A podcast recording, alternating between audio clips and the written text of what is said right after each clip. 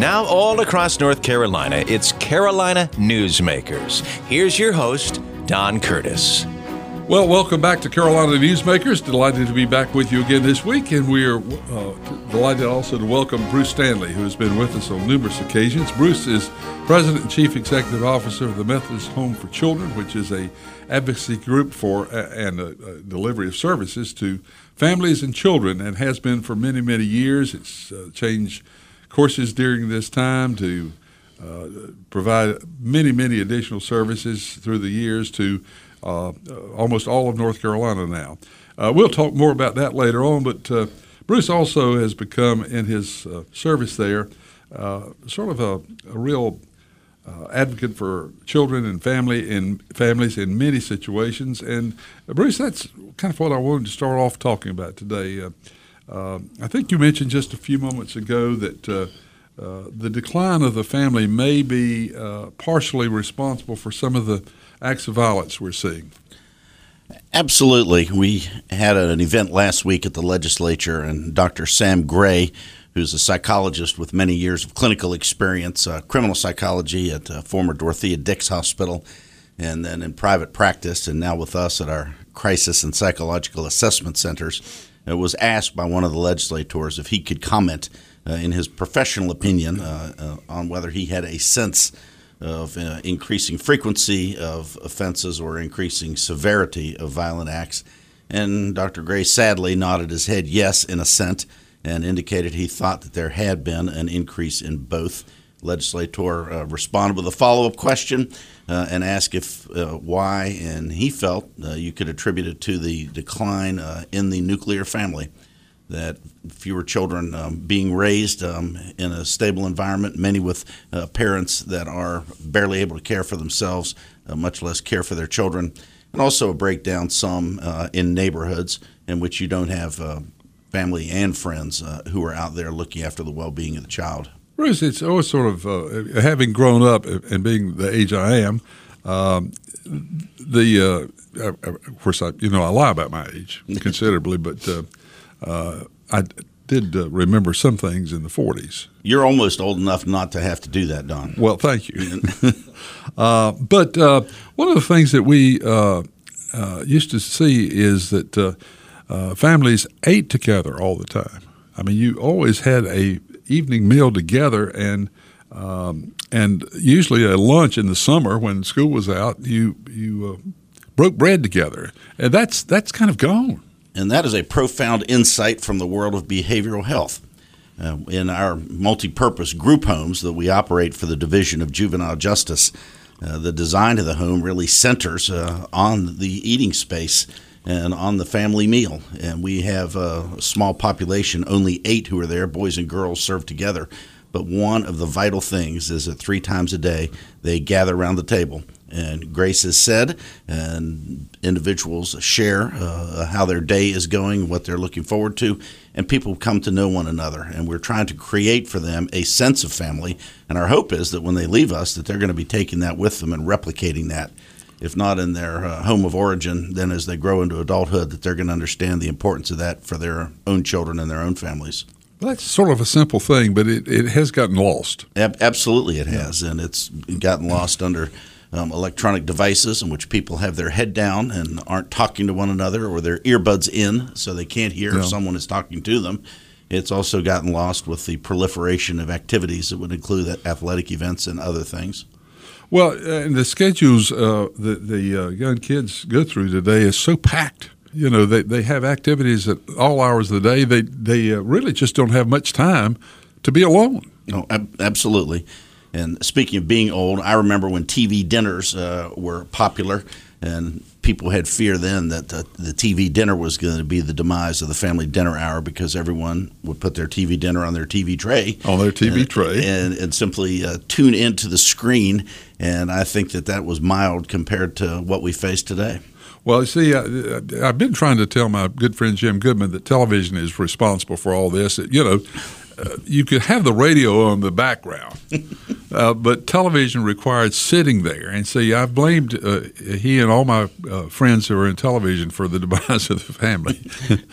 Uh, it's always wise to point the finger elsewhere. Well, I see. I've always said this theory that God did not intend pictures to go through the air, just sound. That, that's that, that's my theory, and I'm sticking to it. Uh, there are a lot of people that would disagree with me, but television and social media uh, have also worked against all this sort of thing because we have a tremendous amount of time spent uh, when we are alone, but we are sharing at that time with people who are not family. And there, and one of the ways that social media works against us uh, is that we are uh, creatures of habit and of impulse, and and people need to learn not to press send.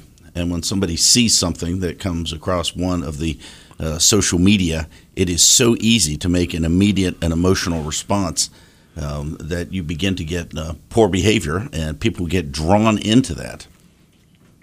Well, it's uh, it, it, the the family life uh, and lifestyle has just changed so dramatically. It's uh, and I, uh, you know, I guess we have to adapt to it rather than go back to it because that's not going to happen. Oh, it's not, and there's of course you know great advantages uh, to having the ability to do research online and to be able to you know scroll through your television and not simply see what cable is bringing you, but use various apps uh, in order to watch a great work of history and, and, to learn something significant.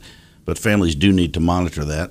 And my wonderful wife, uh, Melissa, who was a teacher for many years, uh, decided early on that during school years, that um, school nights, that our children were going to get one hour of television a week and she and my son settled on Lost as being their bonding medium, and and, and so that was the show that they uh, they watched together. But we wouldn't forbid it, but we would seriously regulate it, and we also put the computer in the middle of the house. Uh, so that we could monitor the use of that, and so they weren't up online at 2 a.m. And then when they got cell phones and personal communication devices, uh, we made sure that they didn't have those in their room after it was bedtime. And so there are ways to manage that and make sure that it is productive and, and instead of becoming destructive. So, uh, are there any other major changes that you've observed beside, of course, the advent of television and the changes that's brought about in the way that uh, our off hours are spent?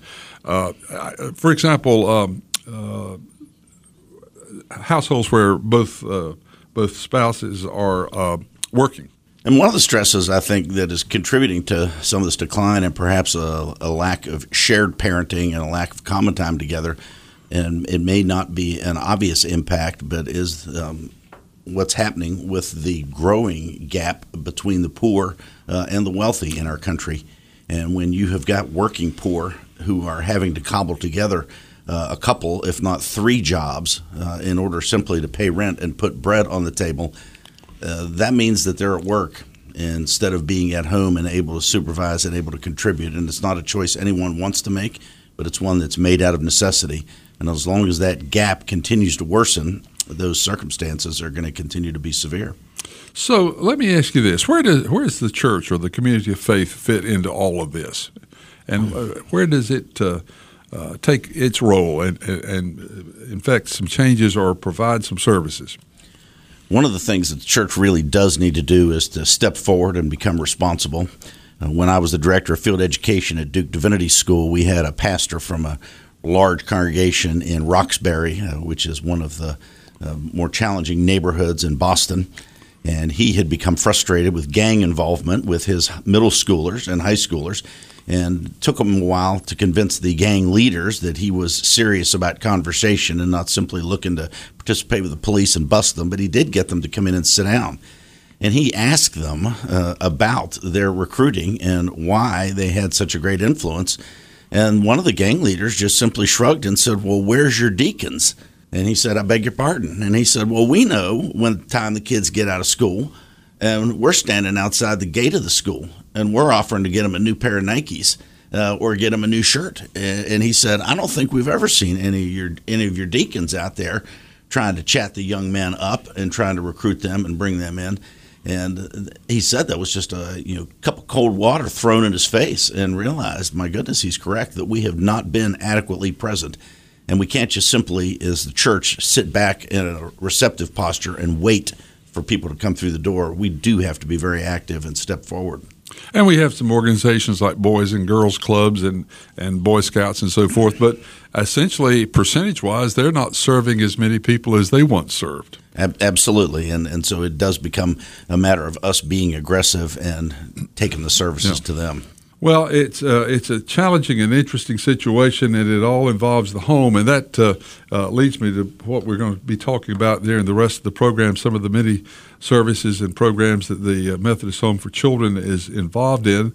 Uh, very briefly, uh, give a little bit of history as a setup for our next segment on what the Methodist Home for Children is now compared to what it was when it was begun. And we began in the 1890s.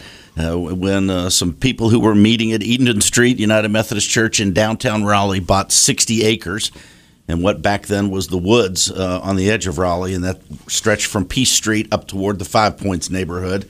And as an orphanage, we grew to a point where we had on that 60 acre campus 350 during the Depression and World War II. And circumstances change, fewer true orphans, and so we made a decision to become community based instead of campus based. And as a result, uh, we serve about 1,400 children, youth, and their families during the course of a year, and somebody from every county uh, in North Carolina. And of course, it's uh, there are many. Uh, you you've sort of changed, I guess, to family counseling as much as uh, counseling children. A- absolutely, we have a service array that sometimes functions as a service continuum and our programs include uh, early childhood and in our early childhood programs at the uh, Jordan Center and soon at the Curtis Center. Uh, we work not only with the children themselves during the school day, but also with the families uh, after hours and on weekends whenever we've got the opportunity. We do foster care, we do therapeutic foster care in individual homes. We do family preservation and family reunification, and which is based uh, upon the premise that children do better with their biological relatives, and so we're always trying to prevent family fracture and keep that structure intact. And then we do have 12 residential facilities for a variety of services that are stretched across the state. Our guest is Bruce Stanley, and we will be back with more right after these messages. Take a look under your bed. Find stuff under there? What about jobs? No? Now try your basement. There's a pair of overalls that overall you're not so into anymore. A perfectly good laptop that hasn't sat in your lap in months. And even more stuff, but still no jobs? Well, you really have both. See, stuff is defined as household articles considered as a group. Sometimes this stuff is no longer needed. Wait, no longer needed? That can't be right. Because remember those jobs you were looking for? Those are really needed, and they're the stuff inside your stuff even inside that winter coat that moved with you to Phoenix. Our job is to unlock those jobs, and it starts when you donate your stuff to your local Goodwill. Here's how we do it. When you donate to Goodwill, we sell your stuff to provide job training for people right here in your community. So just by teaming up with Goodwill, you help create jobs. And isn't that worth parting with the leftover keytar from your 80s cover band? Goodwill. Donate stuff, create jobs. Find your nearest donation center at goodwill.org. A message from Goodwill and the Ad Council. I'm Howie Mandel. Did you know attention deficit hyperactivity disorder in adults is a real and treatable medical disorder? The symptoms of ADHD make it difficult to pay attention, focus, be organized, complete tasks, and maintain relationships. Talk to your doctor and visit adultadhdisreal.com. We continue with Carolina Newsmakers. Here's Don Curtis. We're back with Bruce Stanley, President and CEO of the Methodist Home for Children an advocacy group for children and families, a provider of services all across the state of North Carolina. Uh, Bruce, we, we had a great time in that first segment talking about the changes in, in lifestyle that may have led to uh, uh, more severe problems in the area of uh, crime and uh, safety. Uh, but I know you are very concerned right now with school safety because you're on a crime commission of the state of North Carolina that's working about that. Where do we stand on school safety? Because that's a touchy thing. Do we do we allow teachers to be armed, for example? Uh, how do we provide uh, assurance that our children are going to be safe at school? Well, the citizens of North Carolina should really be proud of the work that was done by the Governor's Crime Commission and their Committee on School Safety. Uh, Joanne McDaniel resourced that commission. It was led by a couple of sheriffs, uh, Alan Cloninger and Donnie Harrison, and included a uh, an array of people. I was uh, fortunate to be part of that uh, as a representative of the provider community. And there are a number of components of school safety uh, that are crucial. One of the sobering things for me was that when the law enforcement professionals are speaking, they aren't talking uh, about a violent act saying if they're saying when, and recognizing, sadly, our human brokenness and predisposition uh, toward that. But among the factors uh, that they identified uh, is that over the course of time, the FBI, looking back at these mass shooting incidents, have identified what they call leakage and said that in most of these instances, there were a minimum of three times uh, when someone who committed an atrocity had shared with a family member or friend their intent. And the family member or friend, when quizzed about why would you not report that and why was that not disclosed, did you not take it seriously? Uh, were you just wishing and hoping, or were you perhaps just praying about it? The family member and friends said that they were afraid that if they called that the only response would be a legal one and that it would only be law enforcement and they recognized the individual as somebody who was troubled and in need of mental health and they had no confidence that mental health services would be provided for them now, you know, we're all worried about uh, uh, providing more facilities and, and uh, better pay for teachers, for example, in the area of education. But if we have to also uh, provide uh, school safety in the area of uh, uh, in excess of what we're doing now, that's going to come out of those budgets. Uh, well, it is, and directly or indirectly. Yes, and and one of the things that the committee spent a lot of time on was the issue of what are known as the SROs, the school resource officers, which would be law enforcement professionals in the in the classroom and in the school, and the proper use of those individuals and the proper training one of the challenges you face, for instance, Wake County having the largest school system in the state, there are a number of jurisdictions that are supplying uh, school resource officers. So you've got the counties, and, and so you will have the sheriff's office, and then you've got municipalities. So you've got Morrisville, you've got Knightdale, you've got City of Raleigh, and how do you have one standard of training and, and implement that across that? We also um, know that there are some schools that have a safety officer in them, and others do not and those are budgetary constraints. And we don't want that to become a political football where the law enforcement people say that's not our expense, that's the education uh, system's expense, and we don't want that tossed back and forth in that way. But that that is a tremendous issue: the quality and training of those people. So now, one of the suggestions that some folks have is to arm some teachers. Is that a solution or another problem? Uh, that clearly is a suggestion that is made and that was voiced. The uh, committee had three public hearings, and there were a couple of individuals from advocacy groups who wanted to make sure uh, that that opinion was expressed. Law enforcement professionals want fewer guns, not more guns, and they also recognize that for school safety, if you are talking about a mass shooter incident that you really have got a response time of about 120 seconds uh, when the act is occurring, and and so it it becomes problematic and is and is really really difficult. The important thing is to intervene and stop it upstream.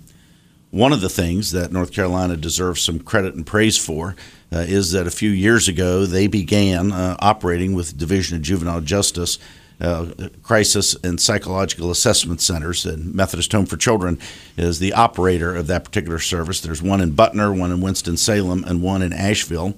And when young people uh, have been identified uh, as having made threats, uh, whether from their classmates, whether they've done that online in one form or another, uh, they can be sent and our staff has an opportunity to sit down with them uh, directly upon intake, but then also to interact and be with them for up to a month and determine whether this is somebody who simply was posturing and being incautious or whether this was somebody who really was planning and who is in need of deep treatment. And, and that is an important intervention. You've got to stop it on the other side of the street. You can't stop it in the hallway of the school. Now, uh, we've talked about all sorts of things. Uh, I do want to ask one more question uh, I think we've learned uh, some, I don't know, maybe 10 years ago or 15 years ago, we became aware that the problem really starts in the middle school. We always thought it was high school there for a while, but it's middle school. Is that where it starts or does it start earlier?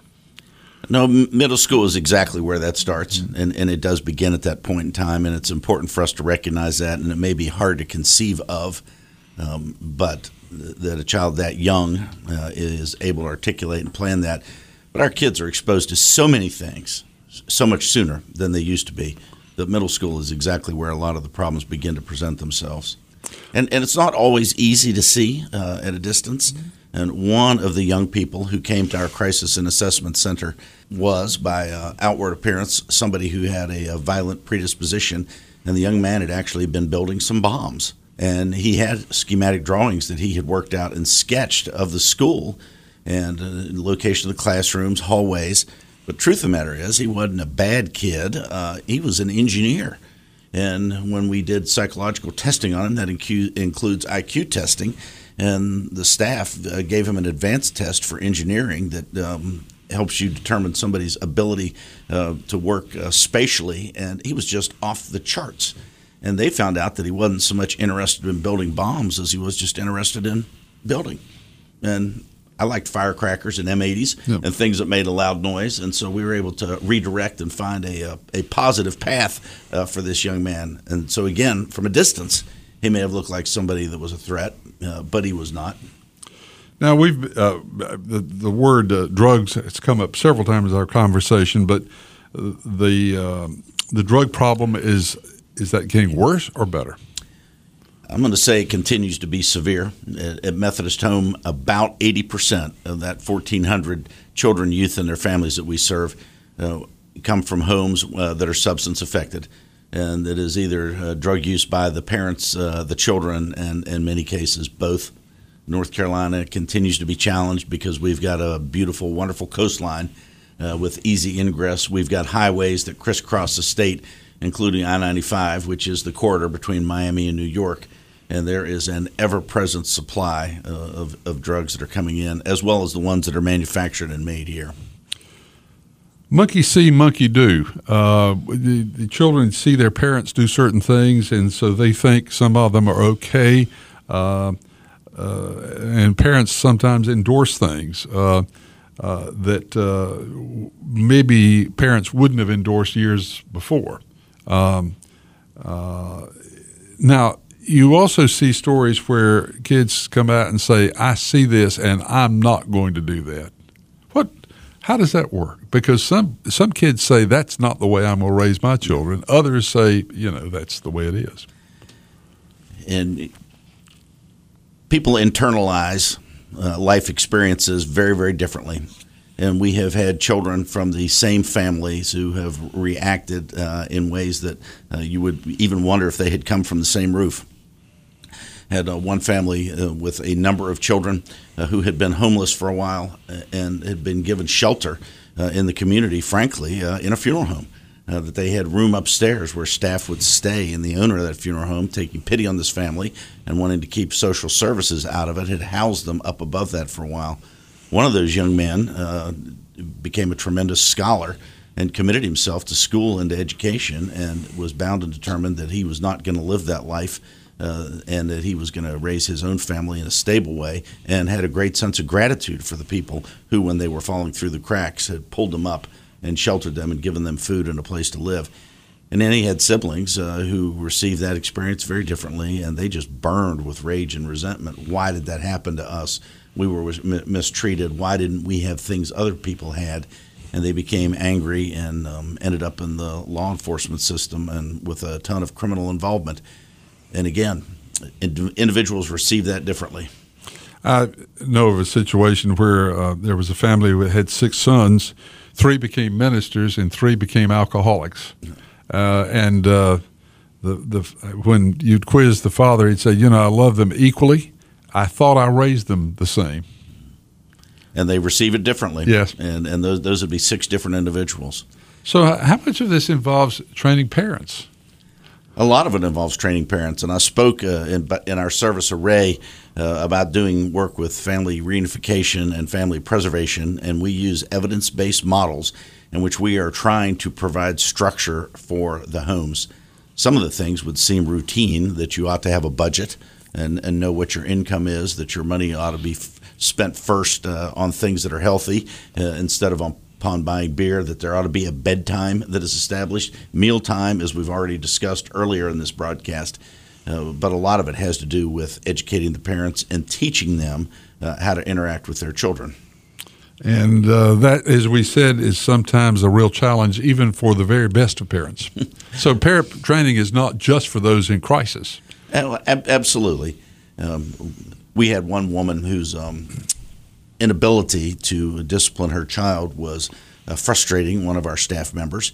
And it was clear to him that this uh, young child was really the one who was in charge in the home. This staff member uh, happened to be about six foot four inches tall. And when he was trying to do role plays and rehearse with the mom how to address the child, she was having trouble because she's looking up at him and she said, Oh, I just feel so intimidated talking to you. So he took his shoes off and got down on his knees and put his knees in his shoes so it looked like those were his feet, and then had her practice speaking over the top of his head and uh, had a wonderful clinical breakthrough. We have the General Assembly in session, we have Congress in session. What, what's some legislation that is either pending or needs to be pending that will affect the work that you and other organizations like this do? One of the most important things for North Carolina is the raise, implementation of Raise the Age. That legislation was passed about 18 months ago, and North Carolina finally joined the rest of the nation. So, now what is that? We became the no. last state to recognize that 16, 17 year olds are teenagers and prior to that time, we were placing them in the adult prison population okay. and not treating them as juvenile offenders. And so now, through age 18, uh, you are treated as a juvenile in North Carolina. That starts October 31st. The challenge for North Carolina is funding services for that population. It yields to logic that more offenses are committed by the older teens instead of the younger teens and the Division of Juvenile Justice uh, out of the Department of Public Safety uh, knows because we've got census of this population in the adult prisons that they're going to have an increase for juvenile justice of 64% uh, in their population base. And the important thing for us is to be there so we can provide therapeutic interactions. Because if you send an adolescent uh, off to a prison, it's well documented, you've sent them off to criminal college and their pride in criminality increases as well as their knowledge and their skill set uh, of criminal behavior. You send them to a therapeutic environment, and you've got an opportunity to divert them and to keep them out of the criminal justice system for life. It is not only the humane thing to do, but it is the uh, great savings is required. One of the pieces of legislation that is uh, in front of uh, the state of North Carolina is known as the Juvenile Justice Reinvestment Act. In 2008, there was about $175 million in the budget for juvenile justice. There currently is about $125 million. And so, what is needed in order to cover this, raise the age, and is to restore about $50 million of funding in order to cover that gap and provide for the influx of these teens that are coming in. And that will be a number of services. It'll be assessments, it's going to be treatment, and yes, in some cases, it's going to be uh, residential programs. They're going to be assigned uh, and sent by a judge, and that's a public safety issue as well as a treatment issue. But we really need to provide support for the Division of Juvenile Justice through the Juvenile Justice Reinvestment Act. Bruce, how can people find out more about the work and the varied programs of the Methodist Home for Children? I would invite you to go to our website and look at mhfc.org. That's our agency's initials, Methodist Home for Children.org. And there you can see uh, some of the youth, some of the children, some of the families that we've served. Uh, you've got an opportunity to read some of their stories, and you can also watch some videos in which they are telling you in their own words. And we would uh, be delighted to engage anybody. And feel free to email or call. And of course, uh, it would also give you the opportunity to uh, help you with uh, fundraising and, and, and, paying for all of this. Absolutely, and we're delighted to come speak and to share if you've got a, a congregation or a group that you're part of. Bruce Stanley, thank you so much for being with us. Uh, uh, we hope you will come back and be with us again and have some good news uh, as we continue this battle. Our program has been produced by Jason Kong. If you'd like to hear a repeat of this broadcast, you can go online to carolinanewsmakers.com and do just that. Uh, Jason will have another guest for us next week. So, the next week, same time, same station. Have a nice week. Carolina Newsmakers is a production of NCN and is heard each week on a network of North Carolina's leading radio stations. To hear a repeat of this broadcast, go to carolinanewsmakers.com. Carolina Newsmakers is produced by Jason Kong. Network engineer is Alan Sherrill. I'm Scott Fitzgerald, inviting you to join us again next week, same time, for Carolina Newsmakers.